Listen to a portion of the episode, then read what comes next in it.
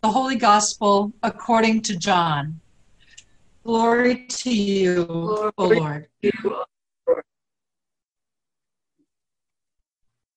Jesus said, Do not let your hearts be troubled. Believe in God, believe also in me. In my Father's house there are many dwelling places. If it were not so, would I have told you that I go to prepare a place for you? And if I go and prepare a place for you, I will come again and will take you to myself, so that where I am, there you may be also. And you know the place, you know the way to the place where I'm going. And Thomas said to Jesus, Lord, we do not know where you are going. How can we know the way? And Jesus said to him, I am the way and the truth and the life. No one comes to the Father except through me. If you know me, you will also know my Father. From now on, you do know and have seen my Father. Philip said to him, Lord, show us the Father, and we will be satisfied. Jesus said to him, Have I been with you all this time, Philip, and you still do not know me? Whoever has seen me has seen the Father. How can you say, Show us the Father? Do you not believe that I am in the Father and the Father is in me? The words that I say to you, I do not speak on my own, but it is the Father who dwells in me who does these works. Believe me that I am in the Father and the Father is in me. But if you do not, then believe me because of the works themselves. Very truly, I tell you, the one who believes in me will also do the works that I do. And in fact, will do greater works than these, because I am going to the Father. I will do whatever you ask in my name, so that the Father may be glorified in the Son.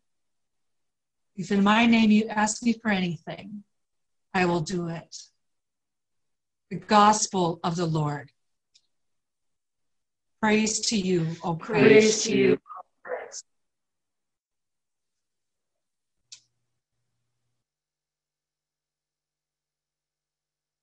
Last weekend, my family moved to Green Lake.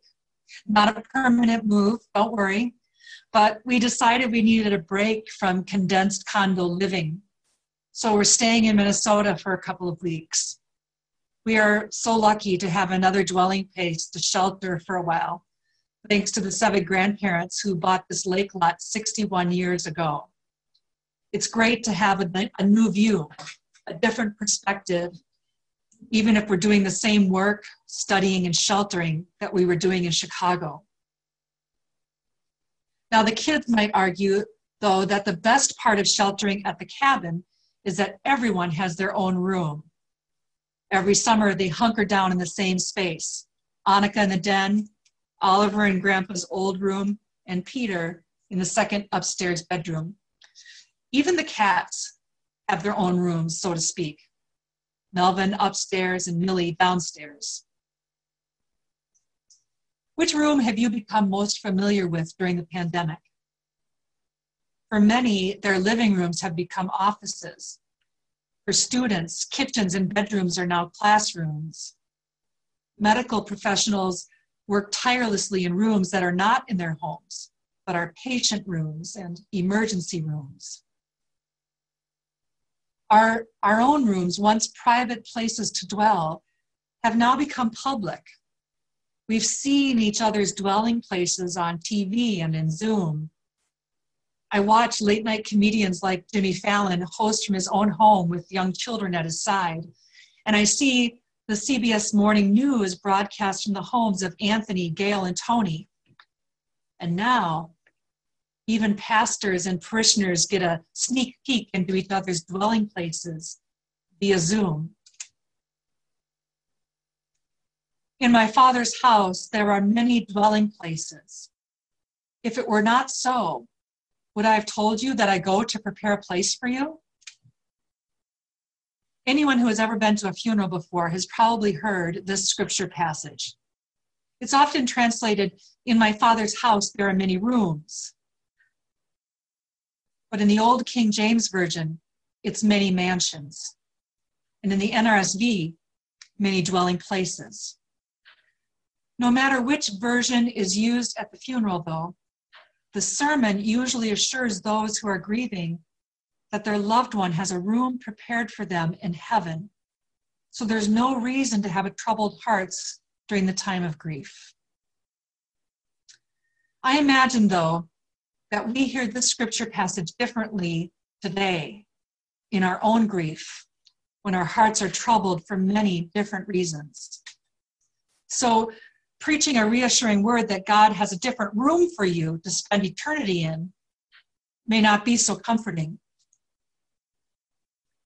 Jesus says to the disciples, Do not let your hearts be troubled.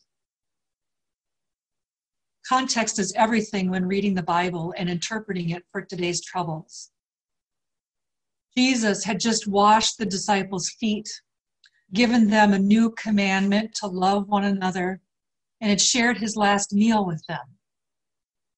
Judas betrayed Jesus at dinner and left the group. Peter is told he will deny that he even knows Jesus when the going gets tough. This scripture passage we read today is part of Jesus' farewell discourse, a fancy way that theologians describe his final night with the disciples before his death. He's saying goodbye to them and letting them know that everything will be all right when he's gone. The fear and anxiety must have been palpable in that dining room in their final night together. What is Jesus talking about? How will they survive if he leaves them? Where will they go? What will their plans and hopes and dreams for the future be? Why is the ground shifting underneath their feet?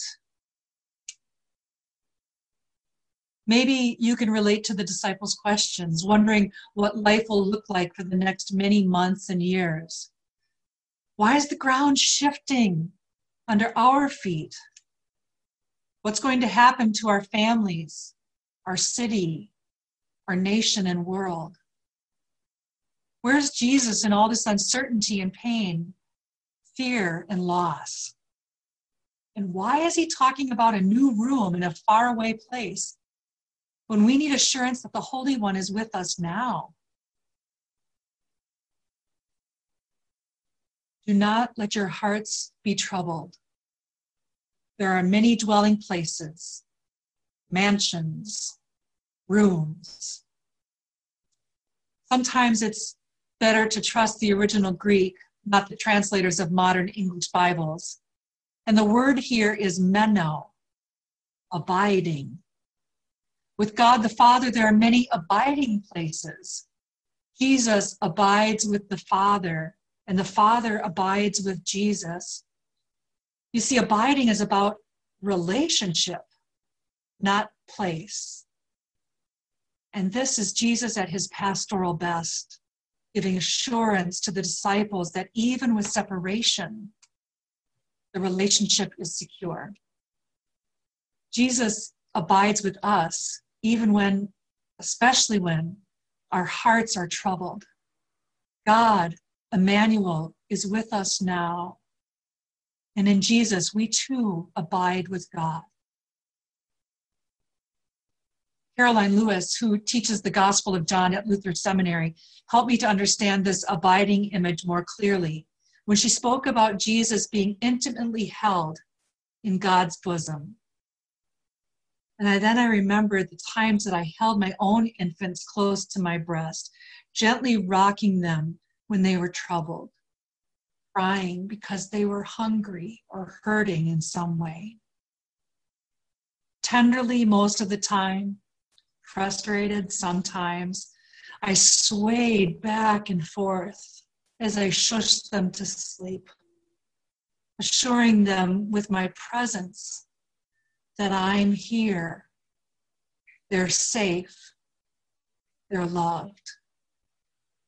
No words are necessary or effective during times like that.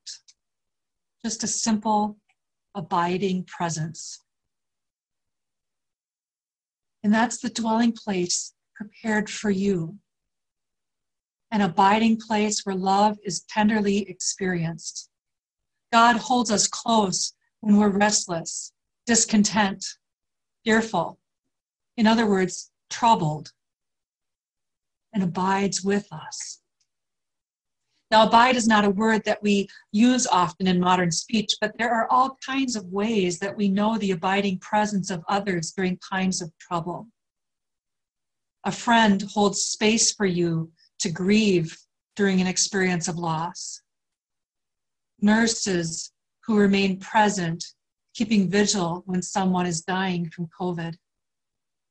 Allies working for justice when our siblings of color are terrorized and killed parents holding their teenagers close with love, even when they seem to not want it anymore. You see, we know what it means to abide, to stay close, to remain during times of trouble, and it's all about relationship. And Jesus promises to be in relationship with us always. I am the way, the truth, and your life, Jesus says. You abide with me, therefore, you have a dwelling place with God, meaning that God is roomy, God is generous, God is hospitable, and God can handle your doubts, your fears, your questions. Our dwelling place with God is not only a promise for funerals at a time of death, it is a promise for the eternal life that we are living now. Amen.